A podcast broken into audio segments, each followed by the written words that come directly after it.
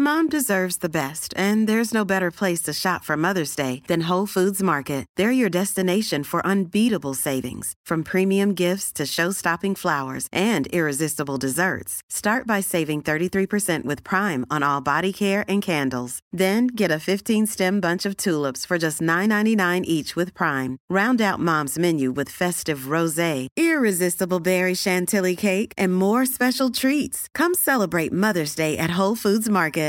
Even when we're on a budget, we still deserve nice things. Quince is a place to scoop up stunning high-end goods for 50 to 80% less than similar brands. They have buttery soft cashmere sweaters starting at $50, luxurious Italian leather bags, and so much more. Plus, Quince only works with factories that use safe, ethical, and responsible manufacturing.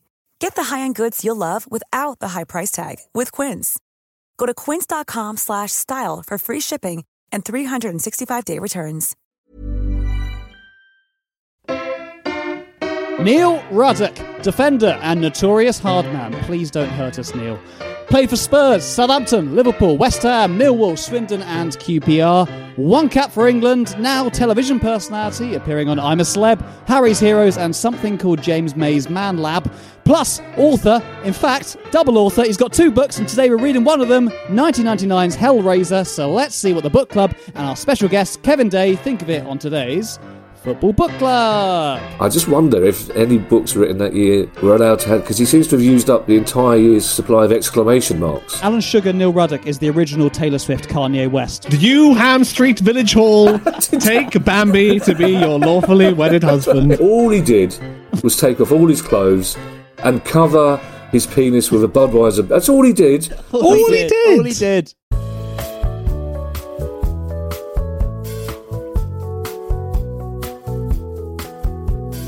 Hello and welcome to Football Book Club, the only book club where instead of literary classics, each episode we read another footballer's autobiography. Less Robert Frost, more Bas Dost. And uh, Oh, Ooh. as soon as he said Robert Frost, I was like, "Where's this gonna go?" yeah, yeah, And Bas then I Dost. was Bas Dost. We don't usually have continental ones, so it's quite exciting for us to get someone in. And that was um, David Smith who sent us that one, so thanks a lot, David. I'm James Buck. Over the weeks, we'll be reading classics such as David O'Leary's My Story and Tim Cahill's Tiny Timmy Soccer Superstar, which really rolls off the tongue nicely. But today, we're reading Neil Ruddock's 1999 book, Hellraiser, and joining me to read it are Jack Bernhardt. Hello. And welcome to the show, comedian, writer, and co presenter of the brilliant Price of Football podcast, it's Kevin Day. Hello. Kevin. Can I, I, hello. Can I just uh, point out your fact file was very um, accurate, but you missed out one club that he played for, which of course was Crystal Palace. Oh, I was gonna say. when he was point. uh, he, he was legendarily fined four times for being over 16 stone and was he's still one of the least popular players that Palace have ever had. wow. Uh, he was he was sent off, and I think his third game, and he he he walked off uh, waving at the Palace fans, blowing kisses.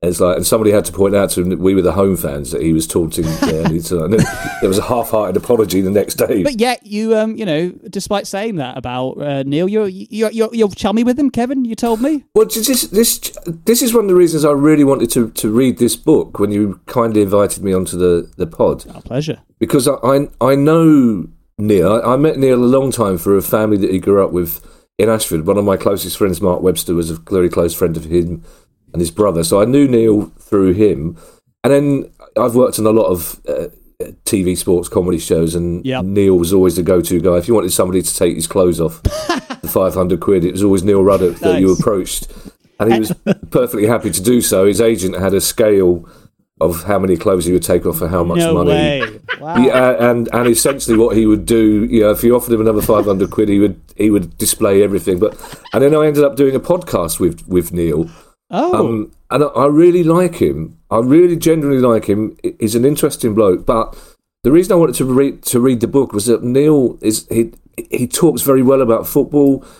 He's he's well informed about politics and current, but he's painted himself into this corner Mm. with his with his image of this you know hellraiser, Yep. heavy drinker, um, no nonsense, straightforward, games gone type attitude to football. That no one will come near him when it comes to t- talking seriously about sport.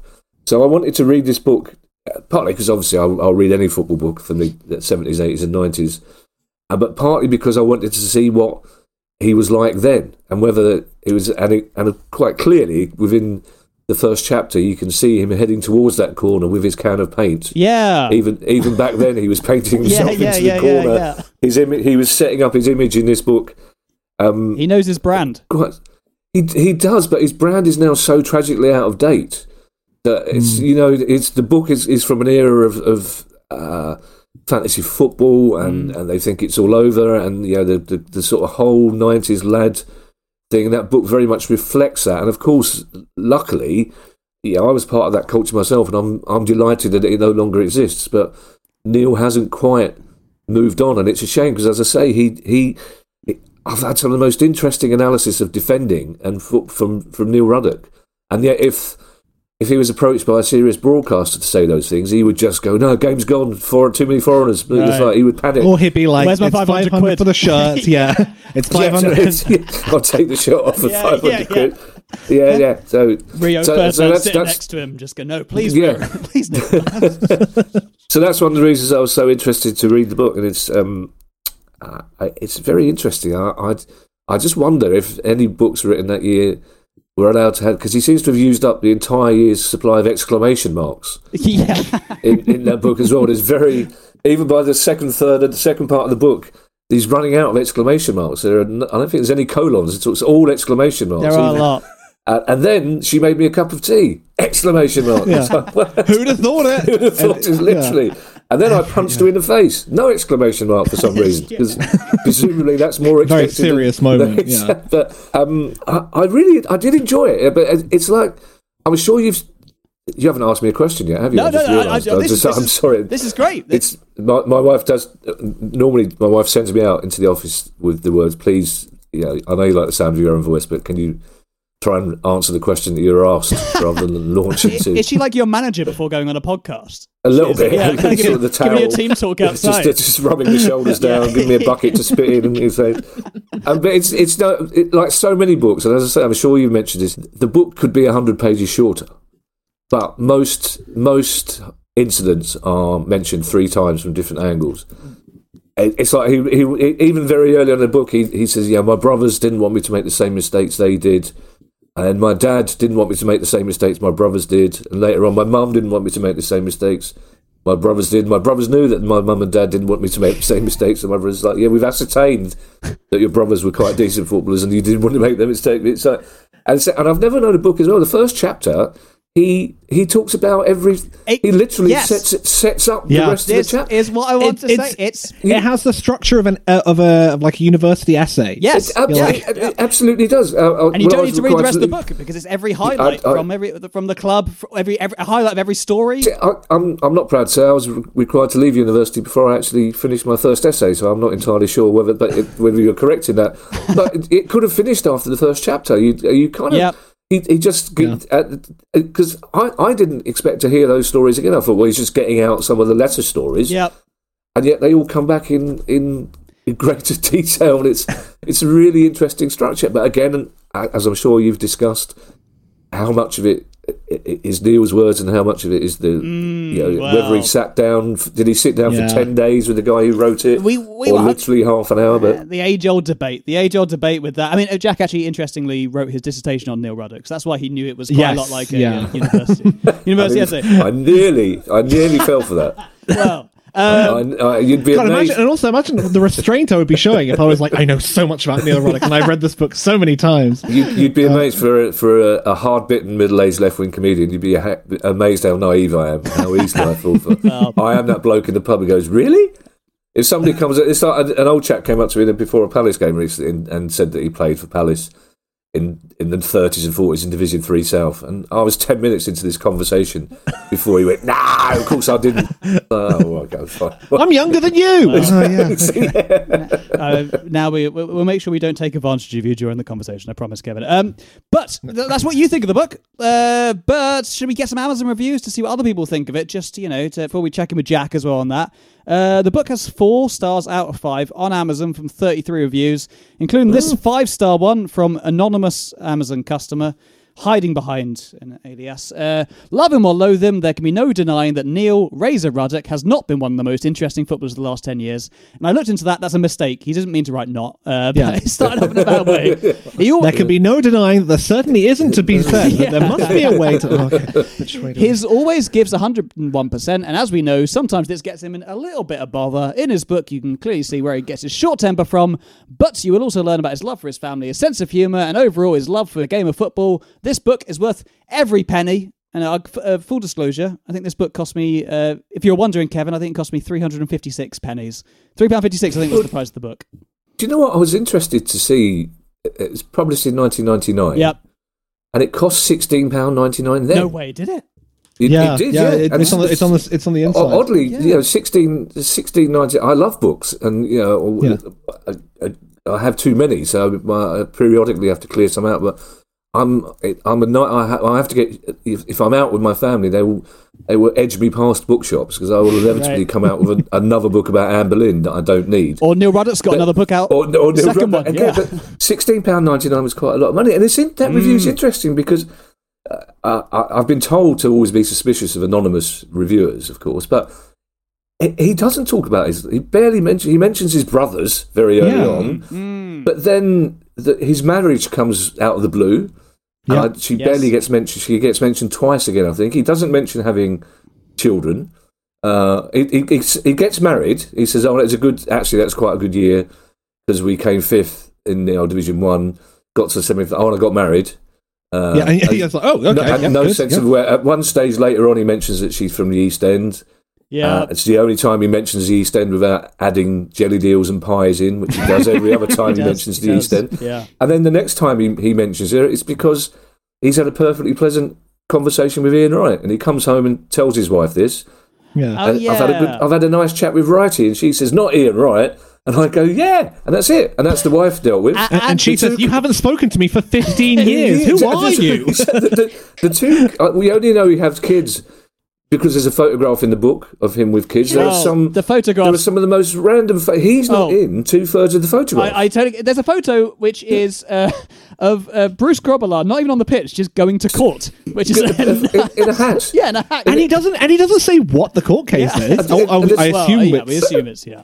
But, but he doesn't talk about Yeah, that. no, it's not, not in the book once. Yeah, There's a terrible photograph of Glenn Hoddle who's barely in shot, which is his Glenn Hoddle, who I mention It in would- the book. it would kind of make sense if these photos were taken by Neil Ruddock, and it was like his like you know I- I- I- scrapbook. Absolutely, but also the other thing not. about his family, he he mentions at the age of sixteen he has a difficult career choice to make because my dad had gone to, to work in Saudi Arabia to, and with, and you go, you think, hang on, this is nineteen eighty six. Can we at least have some context as to why your dad was going to Saudi Arabia? Because that Yes. sounds like it might be might be interesting. And and again, when he talks about getting thrown out of Southampton.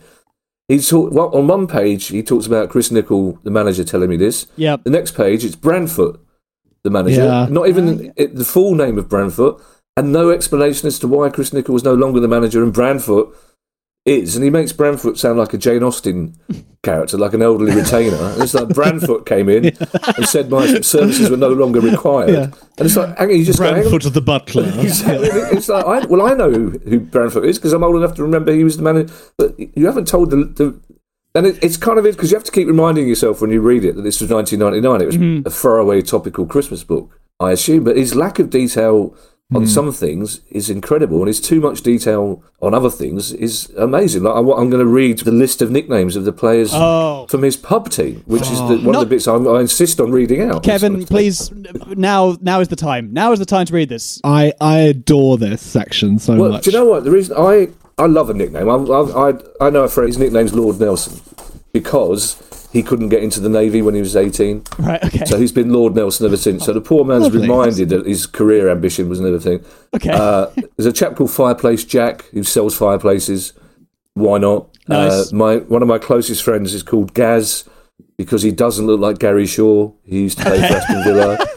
But but this li- this li- this is this list of nicknames. It completely trumps them. Yep. We all used to play for the same pub team, the Fox, and we certainly had some characters in the side. All nutters, but all great lads and decent footballers too. Every single one had a nickname which is still known by today, and I can't let the opportunity pass without a full roll call. Yep. Which, in other words, the publisher said we're a couple of pages yeah, short. Yeah, exactly. If you could, so Just here's the full roll call. Yeah. Here's the full roll call of, of players, people in his pub.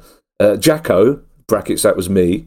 Uh, then there's Phantom, Albert Hall, Dobber, Double Dobber, Dobber's big brother, Bambi, Padge, Poker, Strutter, Legger, Remington, Roger Miller, Mad Mutley, Mental Mio, Doris Day, Ham Street Village Hall.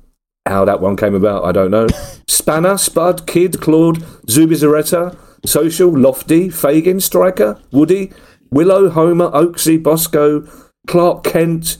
These are Crufts names as well. These are just their Yeah. kennel names. You'll find. And by the, way, by the way, you're only where about are we halfway way through. Yeah, you are not halfway through this. I, I'm going to finish. Uh, Snellers, Hodge, Spartacus, Ivan Lendl, Shergar, Judgment Day, Tonto, Bullfrog, Wanker Williams, Shed, Dicky, Rossi, Bushy, Coned, Coned Matthew, big part, Butch, Scotty Brooks, Yogi, Charlie the Limp, Tomo, Bert, Bullseye, Satellite's German boyfriend. That's incredible. What is that nick- one? Nicknames are supposed to be shorter than the actual name. uh, satellite on my head. Satellites, German boy, Chalky White, Tradesman's, Deno, Chili, Signal Box, the Real Padgy, Fierce Lodger, Chief, Bunga, Silky, Meat and Two Veg, Turkey Tell, and then there was Colin Wilson. Uh, not forgetting, ha ha ha, do excuse me, I didn't realise you played for Ashford Town.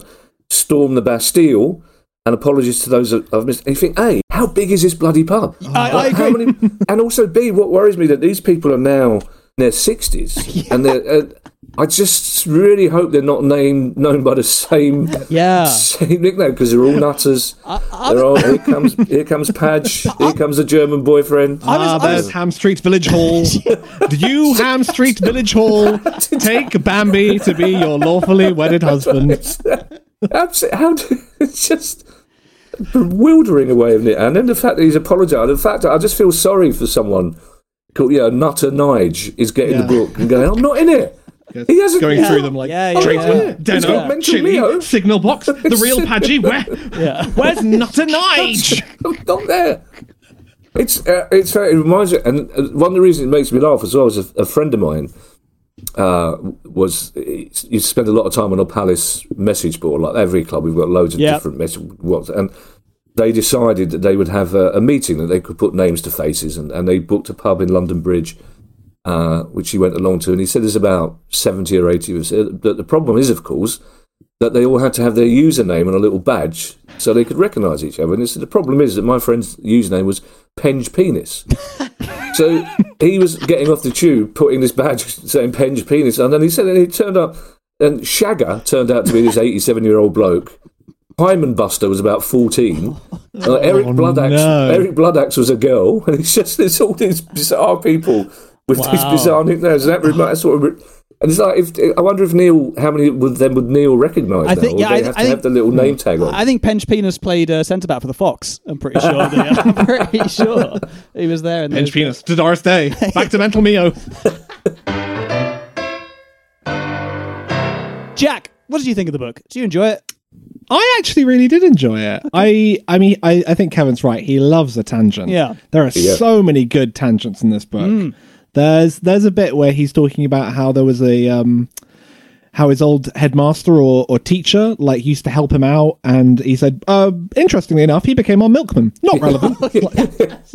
why'd, you- why'd you tell me that It was his old, no, his, his old headmaster's in there because his old headmaster said he would never amount to anything while he still had a hole in his arse. Oh yes. Yeah. which, Which makes- is- Ah. yeah, it was his sports master that became his. And he, he- That's like he his- kind of in, Poetic justice. yes, Yeah. But I, I did enjoy it. I have to say. I agree with Jack. I did find it entertaining, but I, I just found it. You just you keep going and because it, it's li- Mm. like a lot of it's like and then this happened and then and there was- and a lot of it is self justification as well. A lot of it is like that. re- That one wasn't my fault.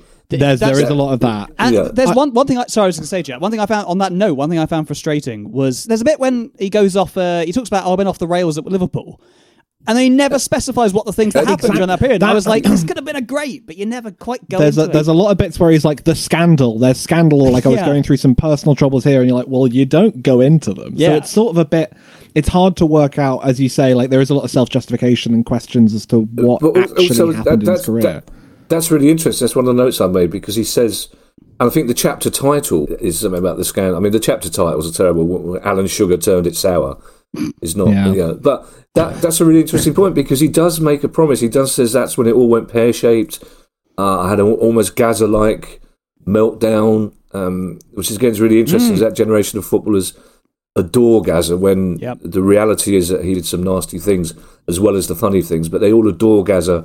And you think, well, if he's if he's comparing his meltdown to Gaza, this is going to be really interesting. And it's like I knew that he had dark moments, but then the worst thing he describes is sitting on his own in a pub Yeah. having a couple of pints because he's been dropped Yeah. from a game. And it's Yeah. what's really interesting. He comes back to several themes, but they're all themes again, which indicates that he hasn't moved on. It's, it's like um, foreigners don't mix. Uh, there's a worse crime. Uh, We'll talk about it, the incident with Patrick Vieira as well. I think because that's the worst thing that could ever happen that a footballer could do.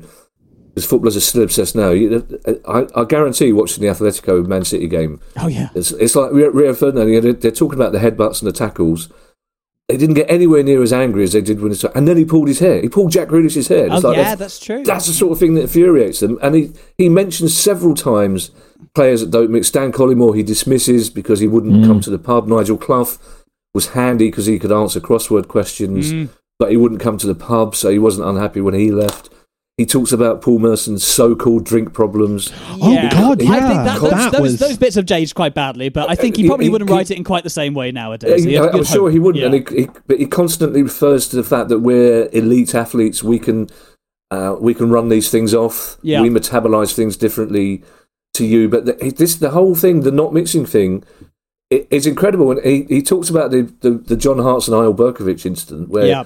He, he admits almost grudgingly that John Hartson probably shouldn't have kicked him in the head, but then actually says, I, "I'm not convinced he was kicking him in the head.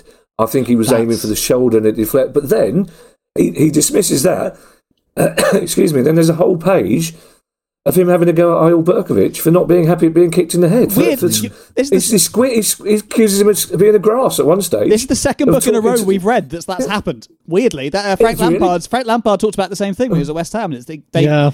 And because I think um, Berkovic uh, had a go at Redknapp, didn't he, in the press? I think or something. Yes. Said, yeah, it was, it Yeah, couldn't- and- couldn't- and didn't like West Ham in general. Yeah, He said they're a pub team, but again, Ruddock says it's typical of the sort of foreign mentality that they have to run away to their own country before they're brave enough Yeah. to say these things. How can you go? That's that's simply not. Britain. But he talks about team spirit so many times. It's the greatest crime for him. It's like, Mm. and, and even now, Ian Wright will talk about uh, when Wenger first came in, Yeah, and it's still still furious that they weren't allowed ketchup. yeah, that's. It's like this madman. I don't think we'll ever get turned up. like- I don't think we'll ever get over that as a ev- almost- country. yeah, I, think- I think that, that is something. Almost that, every single one of these books of an English Yeah. player will be like, "Do you hear they banned ketchup I mean, at even, Arsenal?" e- even when Conte came in, they were doing the same thing. I remember when Ramos came in at Spurs, they did the same thing. It was like, oh, Tom Huddlestone can't have ketchup anymore. And it was always Huddlestone they picked on, sadly, with He, that. he talks. There's a quote. I've, I have marked it, but I've lost my stupid paper. Where I can't remember which particular foreign player it is. It might be Margas who who goes away oh, yeah, the Chilean, and then yeah. and then and then comes back and yes. uh, and then is suddenly so into English culture that he has a bulldog tattooed on his on his arm. But again, but he says he, he moans about foreign players putting gravy. On the jellied eels and mash, it's like they come over here, they don't respect our cultural background. They put gravy, Gravy on our- on the jellied eels and mash. It's because it, it, jellied eels and mash are disgusting. It's it's, it's astonishing. This you can almost hear. That's the time when you think that he- was definitely involved in writing this book because he still has that element of astonishment that people wouldn't want to drink several pints before a game. Yeah. Because I, can I read you one particular quote which I like? It talks about when he's at Southampton, a team inspired by the brilliance of Matt Le Tissier. But then he says, must have been something to do with his pre-match meal, which used to consist of a double whopper with large fries from Burger King, Yep. all washed down with a couple of pints of Coke. In fact, I can remember on the day of our biggest game of the season at home to Liverpool, there was me, Le Tiss, Barry Horne, and Micky Adams all filling our faces at the local McDonald's just a couple of hours before kick-off. Most players' pre-match meal consisted of chicken, fish, and pasta. That's you foreigners, by the way. Yep. But ours was a burger and fries! Exclamation mark. And then this is the bit where you understand the footballer's humour. We were all in hysterics when Barry piped up with, "Do you think John Barnes and Ian Rush will be tucking into McDonald's?" And, and that's it. That's the silence that you would expect from that rhetorical question, rather Yeah, than yeah. Ruddock saying, "Oh, we just in hysterics" when he said, "Do you think Ian Rush is having a burger Yeah. now, and then it's like, and he doesn't mention what the result of the game was. So I'm assuming that a pasta field Ian Rush Yeah. may have scored many more Bad goals of- than a, yeah. a Bergerfield Matt Le Tissier. But again, it's that attitude. It's that at, absolute complete and utter bemusement I at think the that- way football is going. Yeah, I think Le Tiss, that's been a long term thing, perhaps, all those Big Macs. I think if anyone looks at the thing, kind of things he's saying on Twitter these days, I think uh, Big Macs are Yes. fine for a little bit, but maybe they play with your head after about 20 years or so. Yeah, clearly, Yeah. clearly, some of them weren't quite as cooked as well as they should have been. Uh, But again, uh, you imagine because I, I- as again, I can't stress enough that Neil is an intelligent man. Yeah. I, I, I again, I imagine Neil would be quite happy to talk about bizarre conspiracy theories and to take them down, unless he was asked to do so seriously. In which he would go, "What do you think of the conspiracy theories?" Well, never mind that. He used to have two Big Macs before a game because that's what he's locked himself. That's what he's locked himself into. Un, unfortunately, See, it's interesting because I feel like reading this book, you can see there's elements of that. I was surprised by quite a lot of how he was trying to get away from his uh, like his hard man Yeah. reputation a lot of the time. Like it felt like a, in a few bits of this book, he didn't like go into it as much as he thought he would. Well, and he, you he's know try- I- I- he always seems like he's trying to get away from it a little bit. He, always, he says that a lot, how he's warned over and over again. He goes, and I try and restrain it, try and keep it back a little bit and then push it back. Because I thought it'd probably be more of these kind of, ba- uh, you know, the, the banter between the lads and stuff. To, to be fair, we've like we've read a lot of these books yeah, and where it's like fairly tame it- compared it- to some of them. Uh, well, that's interesting to know because um, I think he was probably between a rock and a hard place at the Mm. time because he was still playing, which was interesting because Yes. normally you would expect this book to be written when he'd finished playing, when he wasn't worried. So clearly, the publishers probably wanted the full gory details, but his agent would have been saying, "Look, you're still playing. You can't." You can't be saying that you went out to hurt somebody or that you hated somebody and, you you Mm-hmm. You're not Roy somebody. But but at the, at the same time, that's what people are buying the book for. Yeah. See, that's the, at the same time, they, and they get they get a lot of what they expect. But as you say, I was expecting far more detail of feuds that he had with players, Yeah, of fights that he had. Of, yeah. yeah, and, and there's an interesting bit because right at the very start, when he talks about being involved uh, in the infamous night at Luton with the when the Mill fans went on the rampage, Mhm. which Oh, was yeah, which was the night was- which was yeah which was the night when the the, the Thatcher government finally fully turned against uh, English football fans and Uh-huh. English football at the time was horrible it's despicable and, and I'm as nostalgic as any football fan is but there are certain elements of it that I really really don't miss and that's one of them but he almost excuse it he talks about the exhilaration that Millwall fans had of having that reputation and he talks about them being provoked into Mm. behaving like that. And he talks about them afterwards not being at all sorry.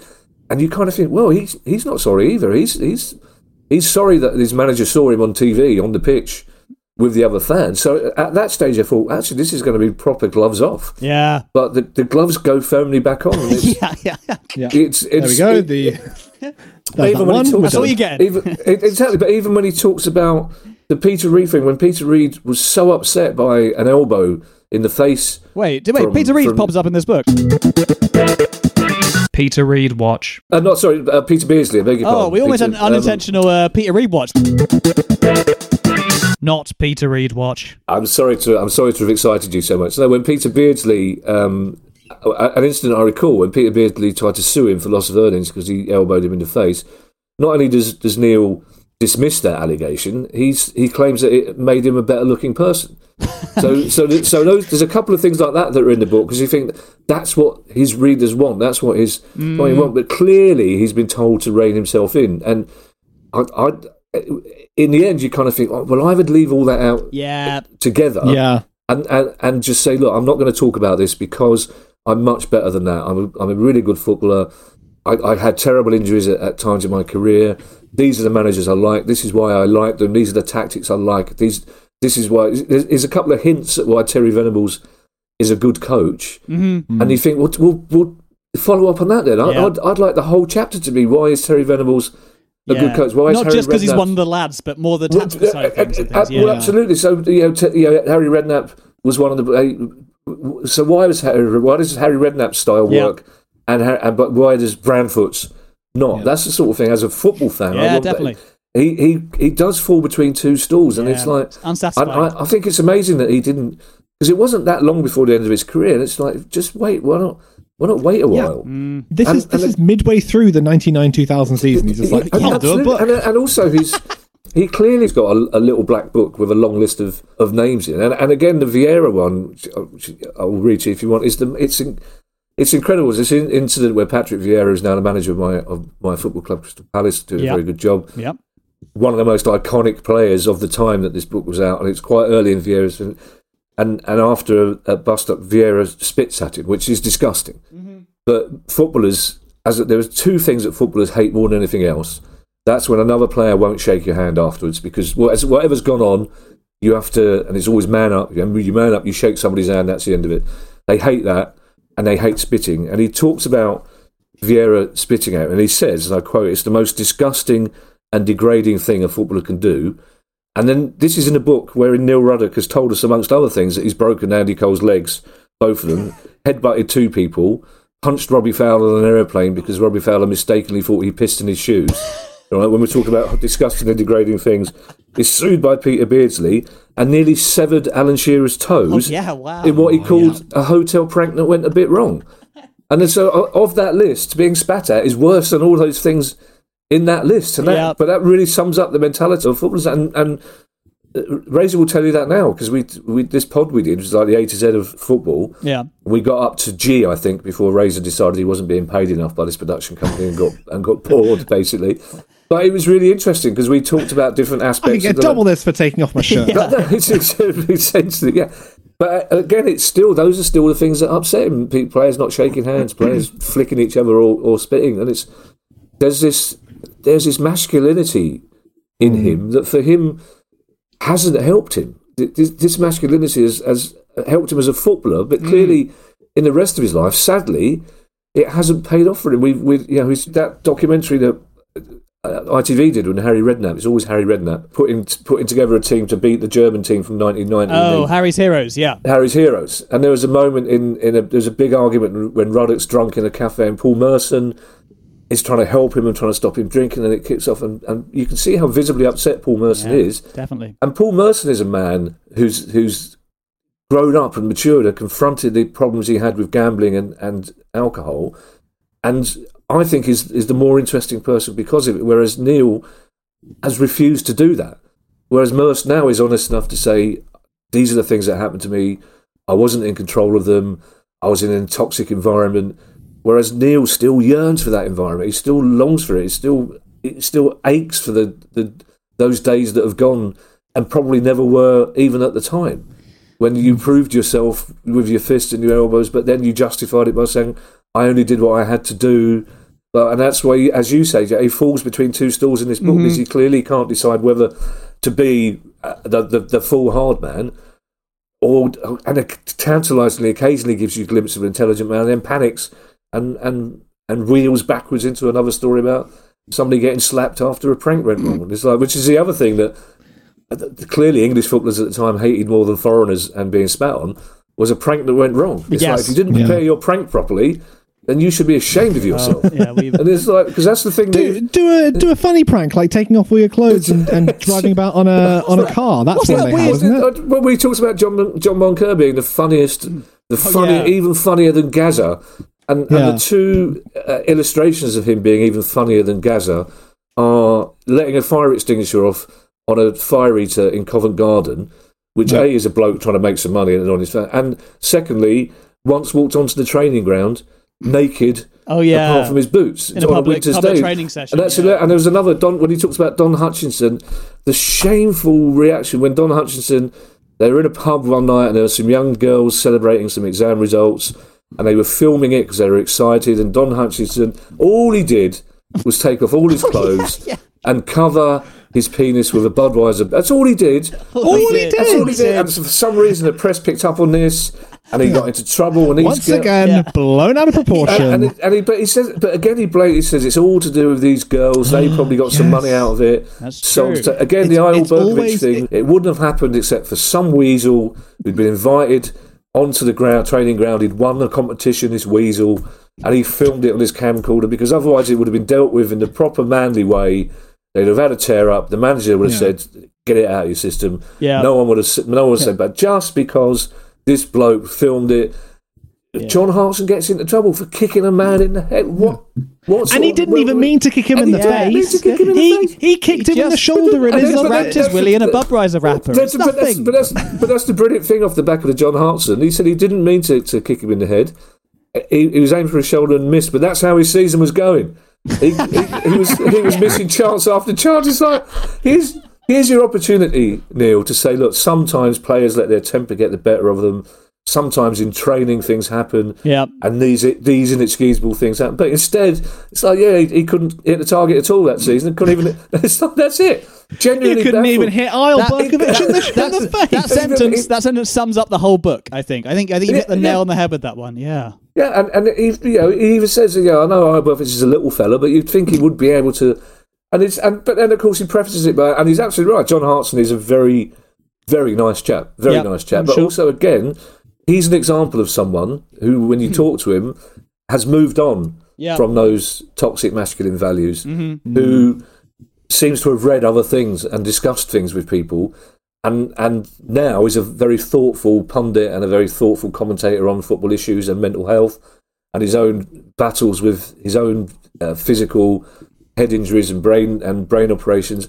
And yet Neil is one of those people that is still still stuck. He's still you can imagine Richard Keys and Andy Gray in Doha lamenting like Neil the way the game has gone and Oh. how terrible it is. And it's and it's You don't have to imagine it. You can, listen, you can listen to it every well, day on can their it. podcast. You can- you Yeah. exactly, yeah, But it's it's it's a shame because because Neil Razor is so much more than that. E- Even mm. and what what there are bits that I really like when he talks about how he got his nickname Razor, but he also implies that he clearly isn't that fond of it because he, Mm-hmm. he says that my my oldest friends still call me Jacko, and and Yeah. that shows a different side. That shows him that he's happier in the company of some, but they're they're only tantalising glimpses of, of, of the Neil Mm. Ruddock that I know, and I've seen because I've seen it. You'll do a podcast with him.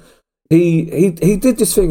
He was talking about the first time he played um, in a European game, and he did the usual. Oh, they're really hard to play against because they dive a lot and they're little, and they they only eat pasta before a game, so they're cheeky and, and all this stuff. Yeah, they've got they've got skills, but they're always they're always like trying to niggle you and kick your ankles. They're not brave enough to kick you in face to face, man to man. But then Hartson to Berkovic. but yeah, but but then he, he gave this brilliant brilliant nose. I asked him his question about whether um, it mattered if a, if a, a left-footed central defender should be the left should be on the left side, uh, and he did this whole brilliant explanation of why a left-footed defender should play on that side. But it's all to do with the physics of the foot that you, you take off on. And he then he talked about playing against continental players because they turn they get closer to you and they turn much more sharply than you used to in the Premier League. And it was a really interesting five minute analysis. But then he suddenly caught himself on. You could you could see him go, Ah. "Oh, hang on, this is I'm not. This is not Razor Ruddock. This is this is Jacko talking here. The the hmm. audience don't want Jacko.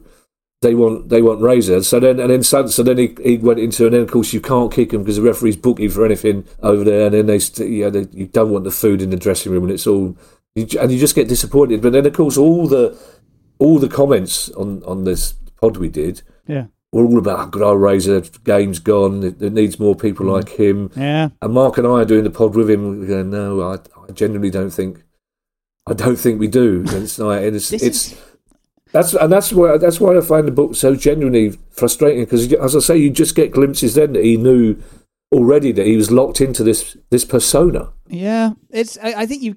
I, I- first of all, I'm very impressed by the amount of thought you've given this book. First of all, because we, we get people on who give it a lot of thought, but they'll go like, "Oh, it was very funny when the guy kicked someone," or whatever. Like they'll, they'll pick up on one topic. Whereas hey, very, how dare you be insult my analysis? yeah, you do, Jack. But uh, to go to that, I think we had um, Guillem Balagué come on uh, Yeah. a few months ago, and he discussed. He, he he wrote this book about you know getting into Maradona's psyche and everything. I think you need to write this book for Neil Ruddock. I think you need to do the similar thing to tell the true story of Neil Ruddock and uh, the, the things that he's not writing about and why and why that's important. Every time Razor gets mentioned, I, I do kind of want people to know that he is a much more interesting, complex character than he lets on. And I, I sometimes worry that he doesn't want people to know that. Because I, think he, he would have just got so much more work, for example, if he'd been as publicly articulate as he can be in private. But he, he doesn't seem to want to do that. He's locked in, as I say, he's locked into this image. But This is I- I finally think your it- chance. Who would have thought you would have come on a podcast to read a 1999 book by Neil Yeah, Ruddock, and I'd this is say. your chance to finally spread the Yeah, word about Neil Ruddock? Do you know what? I'm now It's worried really that I, I'm worried that I've overanalyzed it now, and I should have just come up with a couple of quips. Yeah, well, that's the end of the book. Uh, so- So I'm worried, I'm worried that you're losing listeners ev- as every minute goes by when I'm being serious about this Uh, we book. have- You go, hang on a second, I want No, to hear just about you means that kicking people. we could we could do with losing a few of them, to be honest. Like, so we, we some of the messages we get It's all good. Is, it's, you know, Please, sort please from the chaff. don't stop listening. Um, we're going to go on a quick break, but before I do that, uh, has anyone got an out of context razor for us this week? His opening gambit when he walked into the dressing room to meet the lads for the first time was to point an accusing finger at me and Righty and say, Hey, you two, you take it a piss or what? Yes. The actual like actual writing of Italian out there is is, is, is fantastic. Uh, yeah, that is you, you take a D piss. Yeah. Kevin as our guest. I, I- yes, I gave you my uh, context Oh, with it. the um, uh, hamburger reference. Ah, The- yeah, fair- yeah. Sorry, fair- I, I jumped the gun. but I'm sure if I were to briefly flick through, but there's a bit where out of the blue he says um, he was injured and he went off to Tenerife, and the chairman of Liverpool were there. Lo and behold, the chairman of Liverpool was there. Then I said, "Hello, Mr. Moores," and he said, well, "We're on holiday now, Razor. You don't have to call me Mr. You can call me David or Moisey, Morsey, David or Morsey." And and Ruddock's response to that is, "Oh, what a gentleman! What a gentleman!" Can you imagine? can you imagine Alan Sugar saying, "Call me Alan" or Shuggy? Shuggy. Uh, Shuggy, Shuggy is, is a very fun. and it- it's like the fact that you, call, you can call me Morsey, which is like, and you think back to all the, those nicknames in the first bit of the book. Yeah. Yeah. Morsey, surely, surely Ruddock's reaction would have been, "That's the That- worst nickname That wouldn't have I've made a ever first draft. Wouldn't have made a In my first draft. life, That I'm- one. would I'm it? I want to call you Satellite's German boyfriend. Yeah, I'm going to call you Mental Morsey. That's that's where you are from now on. You're Mad Morsey. That's what you are.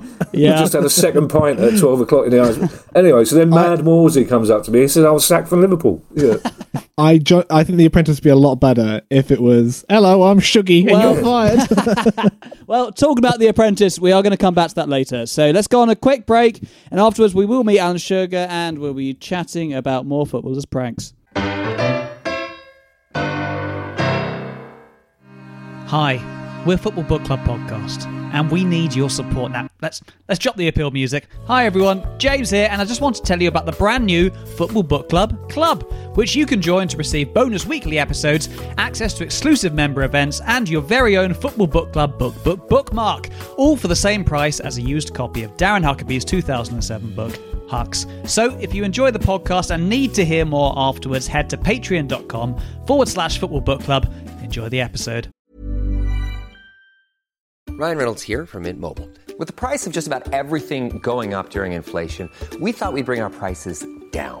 So to help us, we brought in a reverse auctioneer, which is apparently a thing.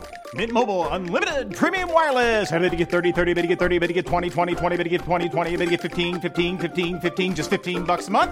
So, Give it a try at mintmobile.com slash switch. $45 upfront for three months plus taxes and fees. Promo rate for new customers for limited time. Unlimited more than 40 gigabytes per month. Slows. Full terms at mintmobile.com. Ready to pop the question? The jewelers at BlueNile.com have got sparkle down to a science with beautiful lab grown diamonds worthy of your most brilliant moments. Their lab grown diamonds are independently graded and guaranteed identical to natural diamonds, and they're ready to ship to your door. Go to BlueNile.com and use promo code LISTEN to get $50 off your purchase of $500 or more. That's code LISTEN at BlueNile.com for $50 off. BlueNile.com code LISTEN. Mom deserves the best, and there's no better place to shop for Mother's Day than Whole Foods Market. They're your destination for unbeatable savings, from premium gifts to show-stopping flowers and irresistible desserts. Start by saving 33% with Prime on all body care and candles. Then get a 15-stem bunch of tulips for just $9.99 each with Prime. Round out Mom's menu with festive rosé, irresistible berry chantilly cake, and more special treats. Come celebrate Mother's Day at Whole Foods Market. Millions of people have lost weight with personalized plans from Noom, like Evan, who can't stand salads and still lost 50 pounds. salads generally for most people are the easy button, right? For me, that wasn't an option. I never really was a salad guy. That's just not who I am. But Noom worked for me. Get your personalized plan today at Noom.com. Real Noom user compensated to provide their story. In four weeks, the typical Noom user can expect to lose one to two pounds per week. Individual results may vary.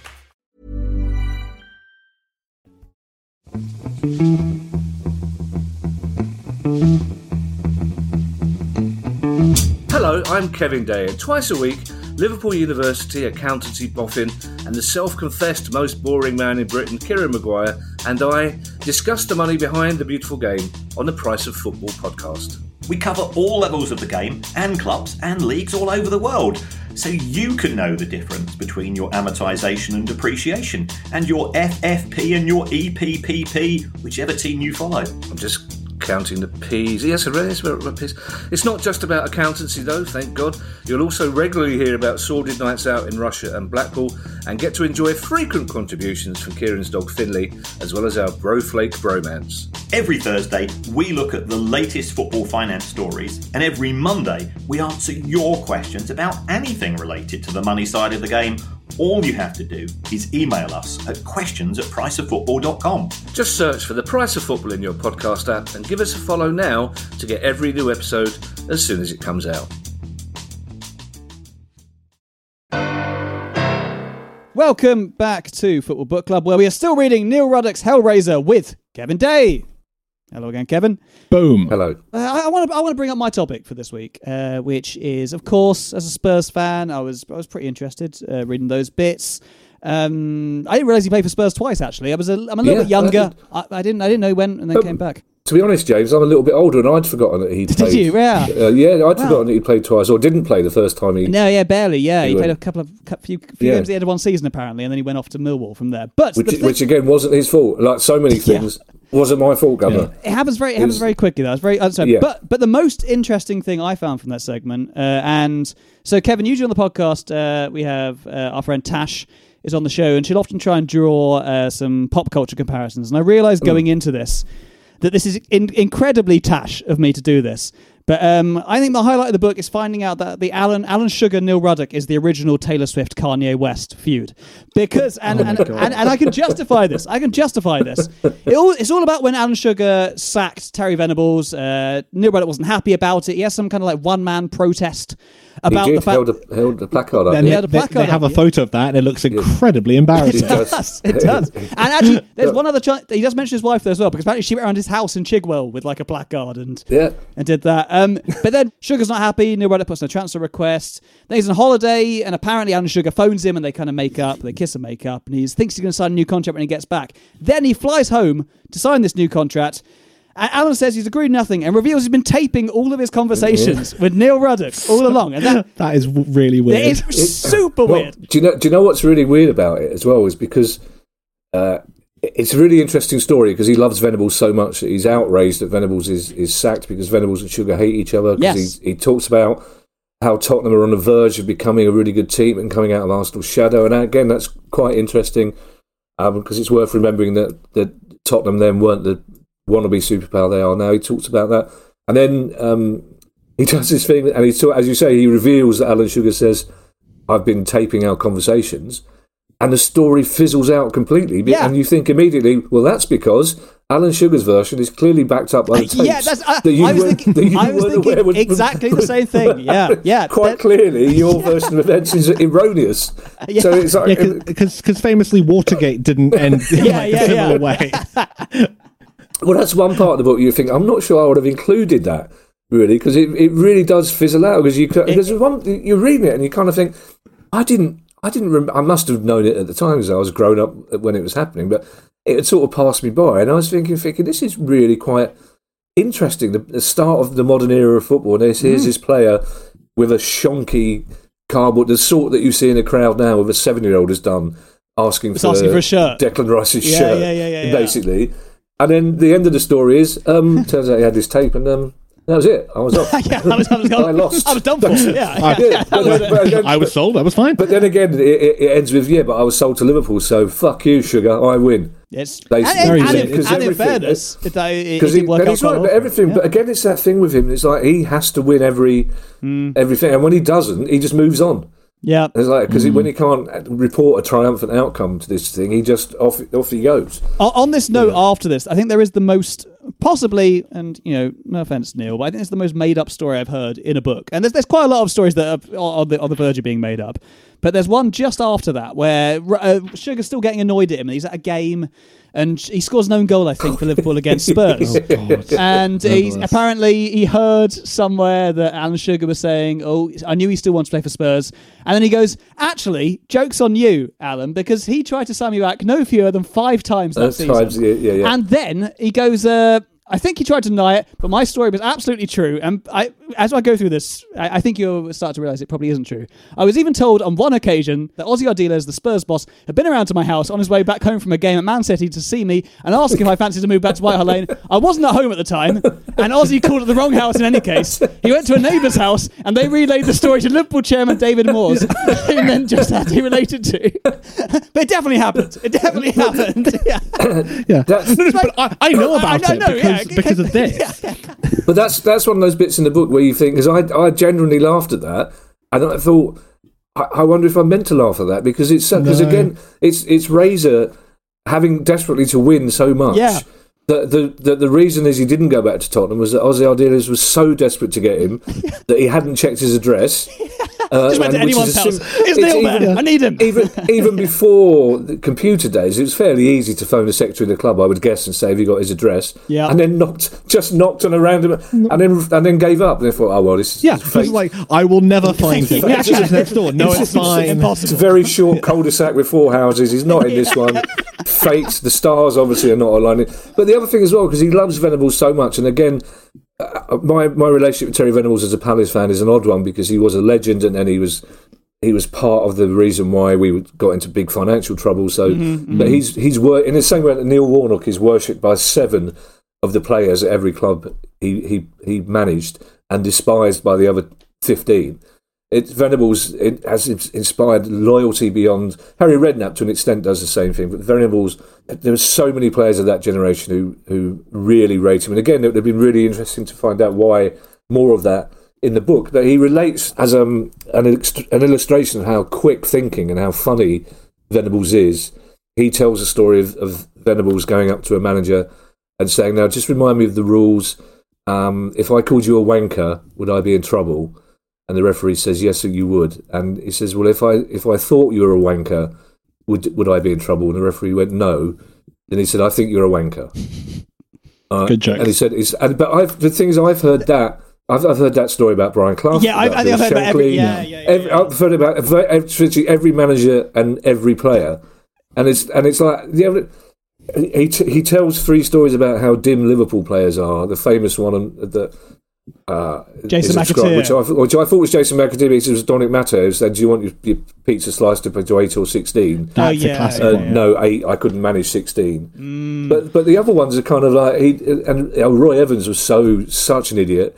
He once said uh, we're going to have uh, two five-a-side games with seven players in each team. It's like so clearly what he meant to say was we're going to have two seven-a-side games. And so that's not not necessarily something you need to clutter up the book with. Yeah. to be perfectly honest, But it's then- like. Th- Think of all the nicknames you could have put in there. The Sure. Instead. That's- Well, that's true. well, I think I think Roy Roy's nickname it transpires he mentions in passing is something like Ernie, which again he doesn't explain why he's called his name. It's, but it's um yes, it's you, you just wonder at the time of the guy who, who and you can hear what what is interesting about this is I, I have read books that are ghost written and you Mm-hmm. you can't hear the, the voice of the person yes. uh, who- whose book it is. But with this, it's clearly it's clearly Razor's voice. You can Yeah. sense that he's clearly spent some time with the guy.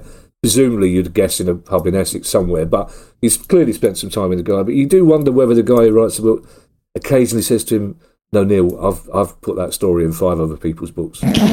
That's in Peter Beardsley's story. It's about a tip from apparently Kevin Keegan said that to a manager uh, to a referee as, as well. So it's like, but uh, maybe he was too scared of, of Neil to, to not put Possibly, it in. Yeah. possibly. If only been recording it like Alan Sugar likes to do. that would massively. Also, shout out to end my section. The book uh, front cover. I, I describe what it is. It's him uh, in kind of like a neon blue and white, uh, putting his fingers up his nose with a baseball cap on. Does it remind anyone else of those? Um, you wouldn't steal a DVD. Kind of adverts. you Yes, used to yes, get in the definitely the- noughties. definitely the colour, It's like yeah. that kind of screenshot. I'm going to very share a picture for that, and then the back is just You wouldn't break both of Andy Cole's legs in a reserve game. in the same tackle. Yeah. Jack, I know there was a character in the book that you um, particularly enjoyed, who's who's popped up in a few of our books before. Uh, yeah, it's um the Southampton goalkeeper John Burridge. Ah. Oh my god. Wow. Oh, I, Budgie. oh, we've had we've had a few run-ins. Yeah, a few run-ins with Budgie. He turns up in Andy Gray's book. He turns up in Matt Le Tissier's book. Um, but he in this, oh my god, I, I feel like I fell in love with him properly for the first time here. He's mad. He um he was Palace's goalkeeper. In, He seems to yeah, everyone's he was, uh, goalkeeper. Yeah, he- in uh, in the late seventies. In fact, the the big match opening titles used to have him as part of the Oh, montage that's interesting. because Oh. what he used to bear in mind, this was the days before mobile phones, when on pitch entertainment was normally uh, the Palace Crystals, which were a group of scantily clad, barely legal girls in tight shorts doing it. And what John Burridge used to do was a series of elaborate gymnastic moves as part of his warm up. He would do Yeah. like proper, and and at, and at one game, he climbed onto the crossbar. And started doing vault pole like pole work like Nadia Comaneci on the crossbar, while while we lost our sh- we lost our shit. Of this was going on. I'm sure. But, but we, but he was, uh, he, he was, all, but he was a brilliant goalkeeper. But that's one of the things in the book that I found really, really interesting because I didn't know. I knew the story about him uh, going. So I've done several things at the club with him as when he's come back as a as a legend type thing. So I knew the stories about him going to bed in his goalkeeping kit, and he, he always Yeah, said he's, he he always said that it, he never dreamed of anything but football. He couldn't remember dreaming about anything else but football. God, so he's, he told a story about his wife, like in true Peter Sellers Pink Panther style, not now, would would pop up out of the fridge and throw oranges Oh at him yeah, for him yeah, to yeah, catch. yeah, yeah, Th- yeah. So for practicing his reflexes, Practicing his reflexes. so So I knew funny. that story, but I didn't know that he did a, a, a non-stop match commentary throughout the game because Razor talks about it's one of the funniest things I've ever read, in, let alone in any football book, where he says. Um, so Burridge would roll the ball out to John, and, and Burridge would say, Burridge rolls the ball out casually to Ruddock.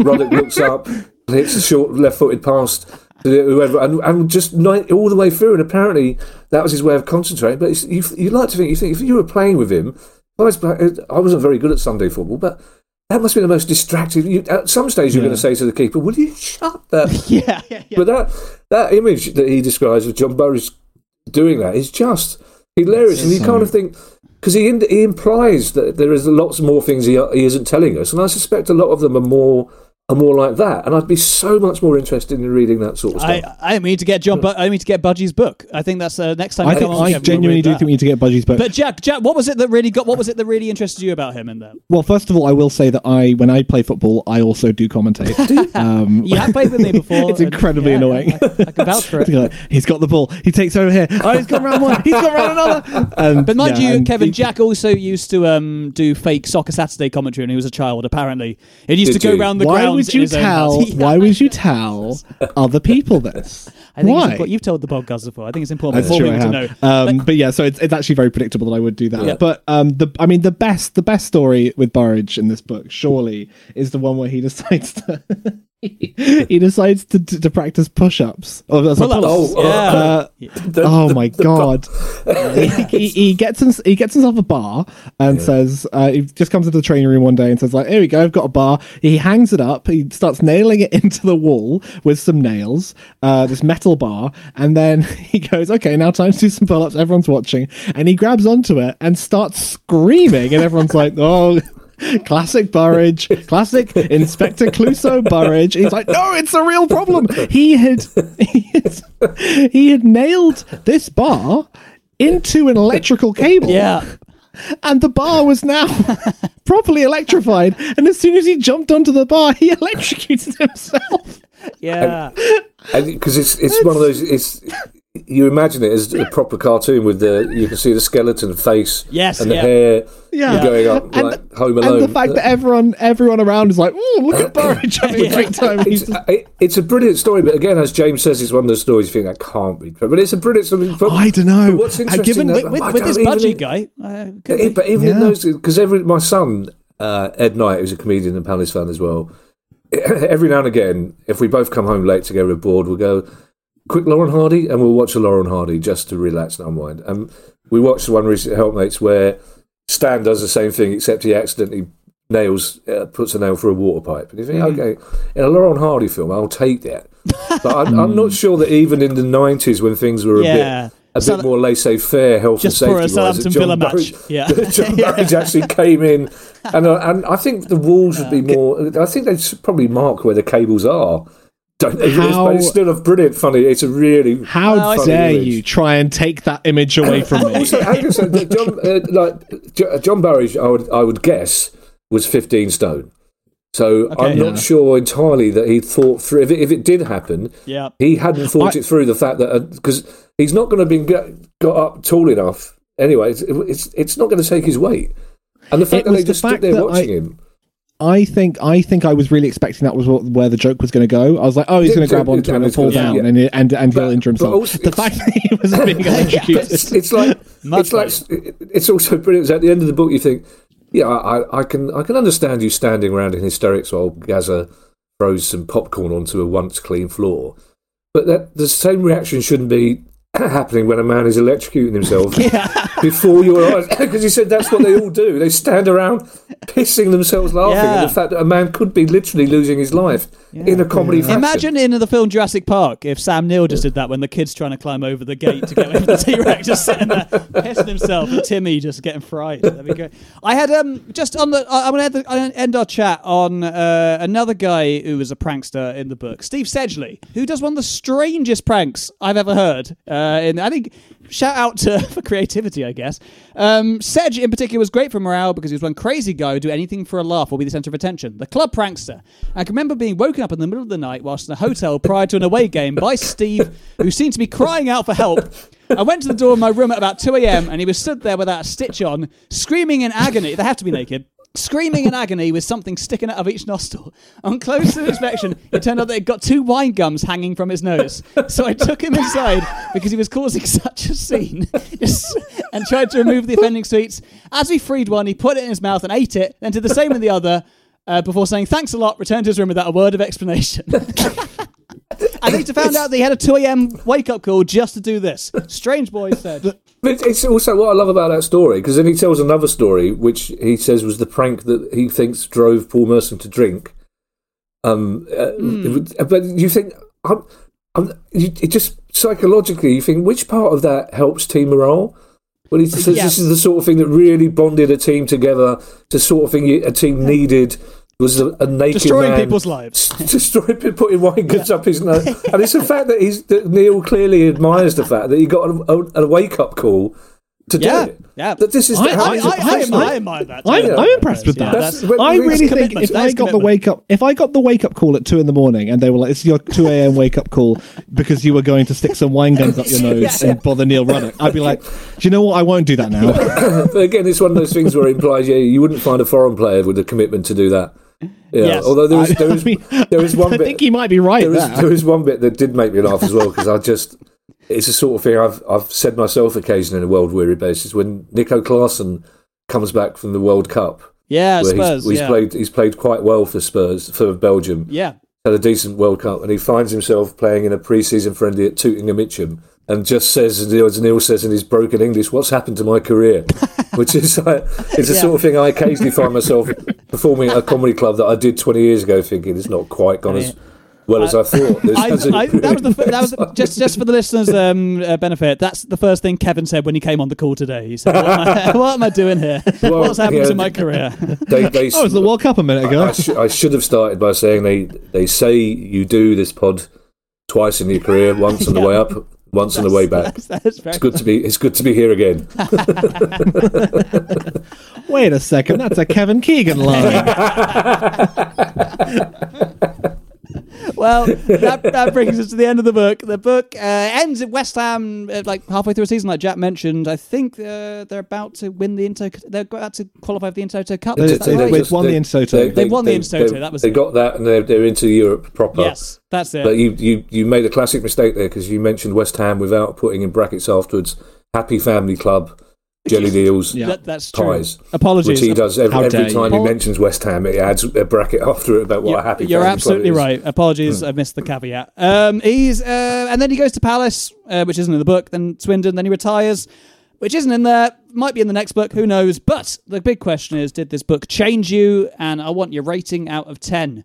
Jack, Uh, no. Okay, yep. And no, answer. and a six. I'll say Six. it was fun in places. Okay, I'm, I'm going to give it a seven. It didn't change me.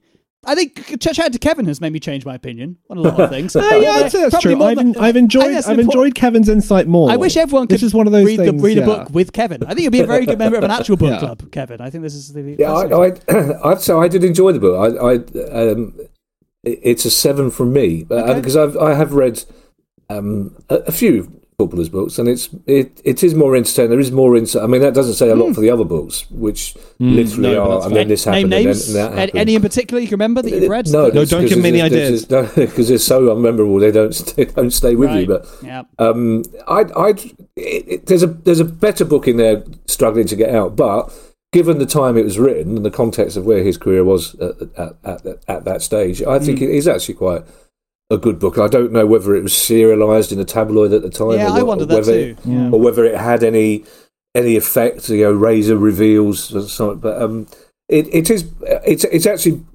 better than I thought and than I was expecting it to be. It's, but again, it- you know, I would like to know more about his school days, even though he say he dismisses the whole first fifteen years of his life. Basically, he's waiting to be old enough to get served in the pub, and it's That's- like you would kind of like, you know, he t- and he talks a little about his brothers being better footballers than him, and but he kind of think, well, tell us what happened then. Why did they not?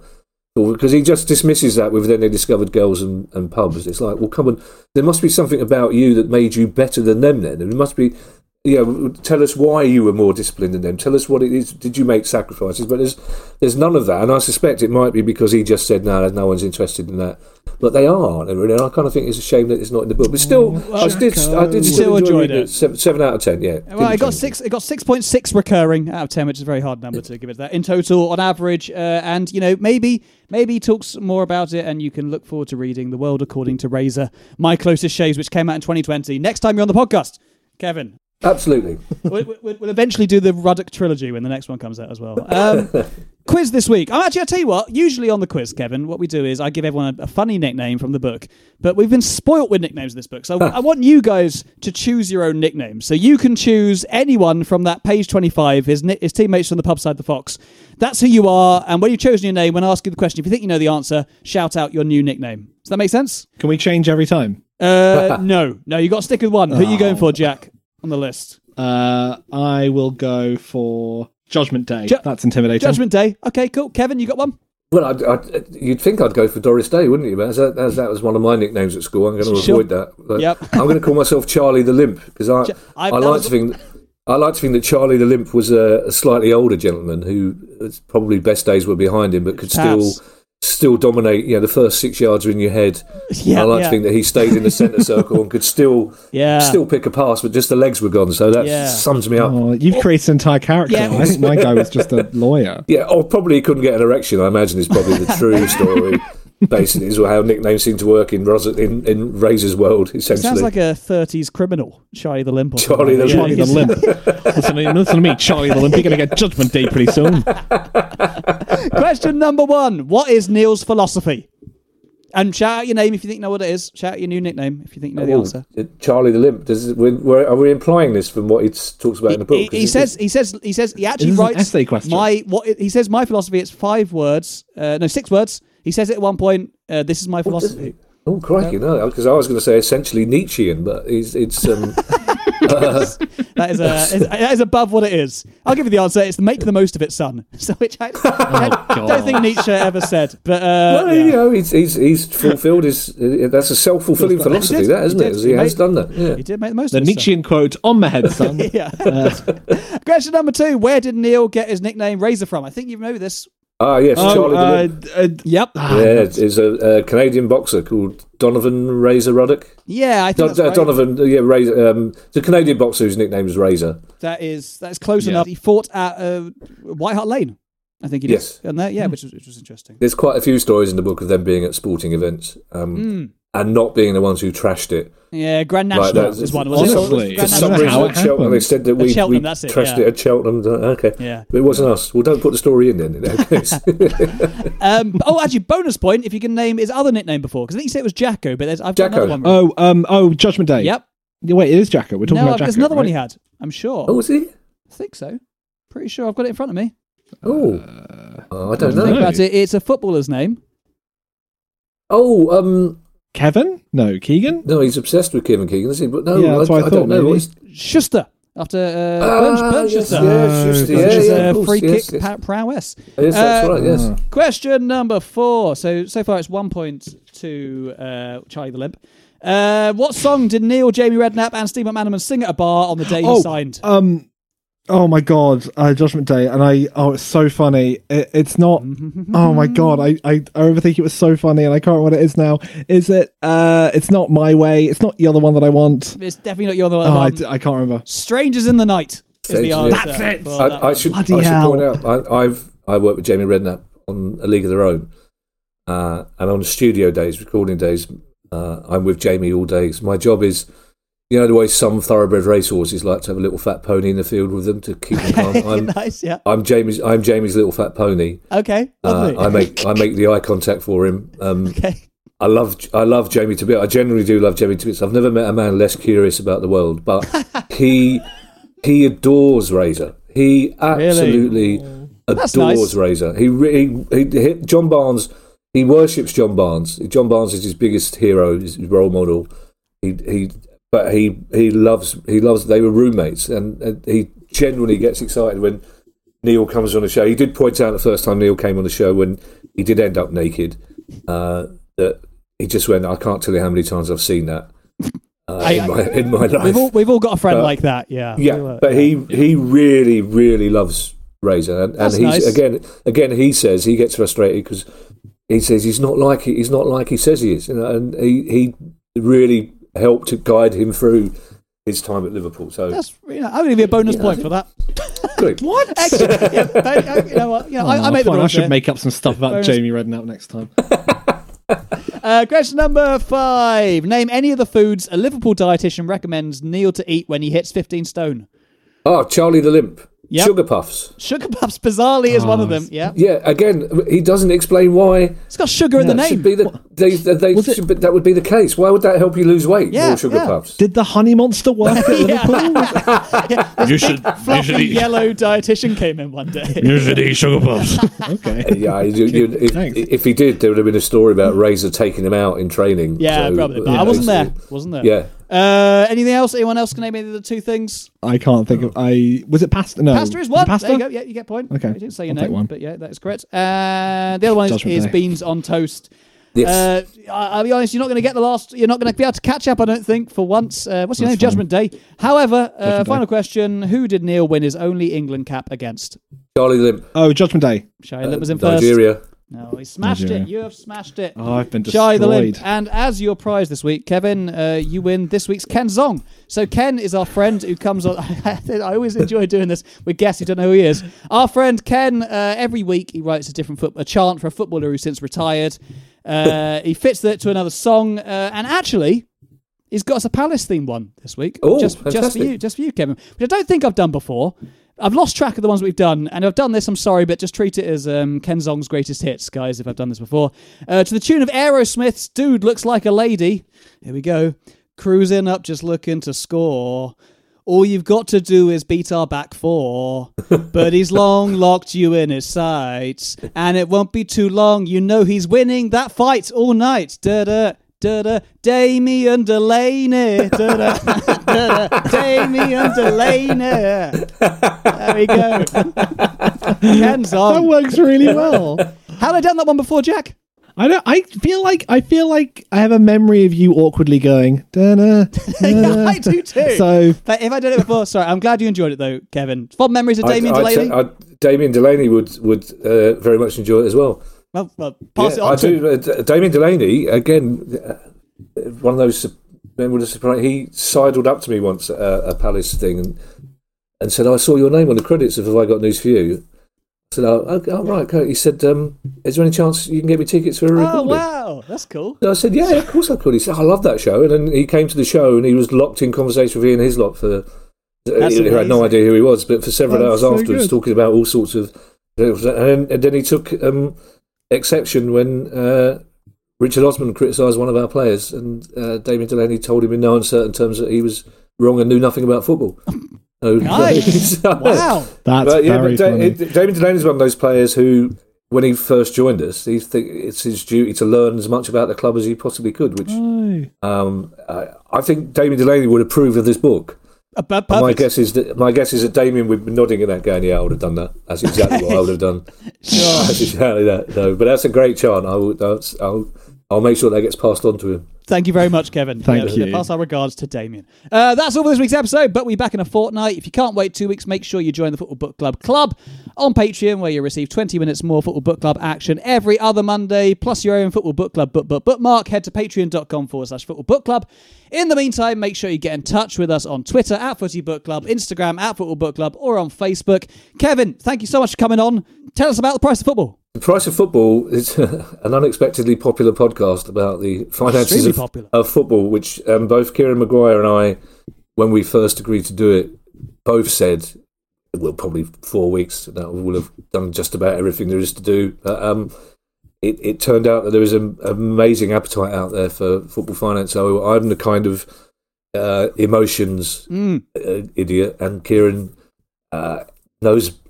He's just an astonishing mind who knows more about football finance Yeah, than most fast- people do. But it's it just we're we're roughly the same age. We're from a similar background. Uh, He supports Brighton, I support Palace, Yes. which brings a different dynamic. I, I was Um, going to say, though, yeah. yeah, which he didn't tell me until we'd done about pod number six. Because uh, and I I would I'm childish enough. I wouldn't have done it if I'd known he was a Brighton Wow. fan Yeah. beforehand, but it brings a certain dynamic. We're, we're both very romantic about football to the point of naivety, I think. We both have a, an old fashioned view about how important football is culturally and, and as a uh, an, as a signifier of identity. Um, how I think people just tapped into the fact they just want to learn what's being done, basically. And what, Definitely. what happened was it coincided with the Bury story, and I think because we were articulating our anger about what was happening to Bury, and also because Kieran was explaining that it could be stopped at any time, and this is how it could be stopped, and people just were horrified by it, and it just sort of took off from there. We did our first live show two weeks ago at AFC Wimbledon, Oh, which went cool. very well, sold Oh, out. great. We're doing doing our next one at Accrington. Um, it's And yeah, where can, can pe- where can I'm- people buy tickets for it?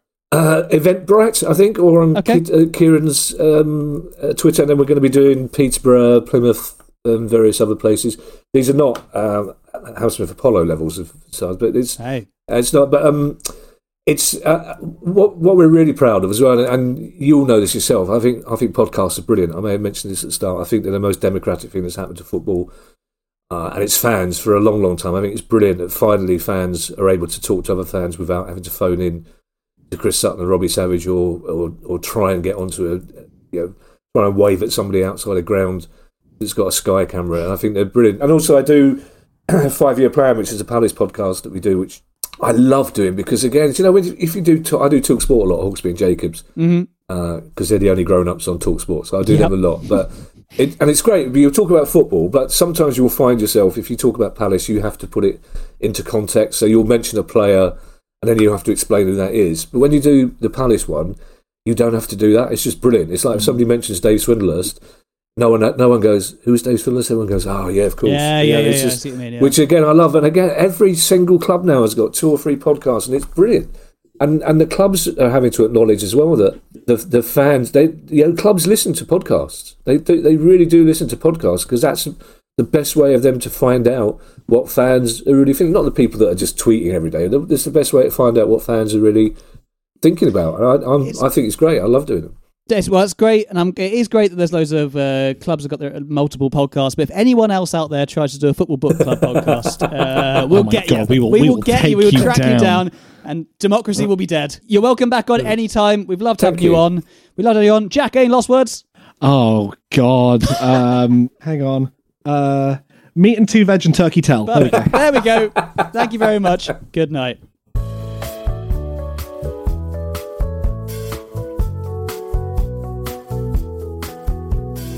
Thank you for listening to Football Book Club. It featured James Bugg, Jack Bernhardt, and Kevin Day. It was produced by friend of the show, James Bugg. Thanks to Neil for writing the book, obviously, but where are they all now? Well, Neil has since retired from the game, written a second book, and if you want to see him with his top off, slip £500 to Kevin and he'll get you in touch with someone. Steve Sedgley has been banned from setting wake up calls by all Hilton hotels worldwide. Alan Sugar went on to host The Apprentice, where he'd set tasks such as discreetly listen in on David Howell's voicemails. There is no evidence Charlie the Limp cannot sustain an erection, and there are simply too many members of the Fox Pub football team to catch up with. However, Satellite's Joan boyfriend, if you're listening, big love. The music Hills Behind is the work of Silent Partner and is used on a Creative Commons 4.0 basis. We'll be back in a fortnight. Until then, see you later.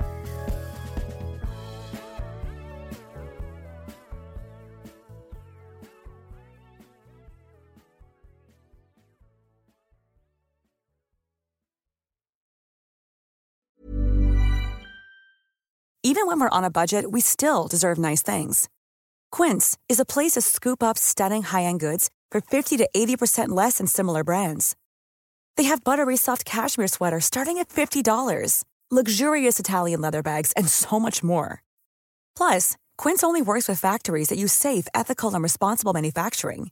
Get the high-end goods you'll love without the high price tag with Quince.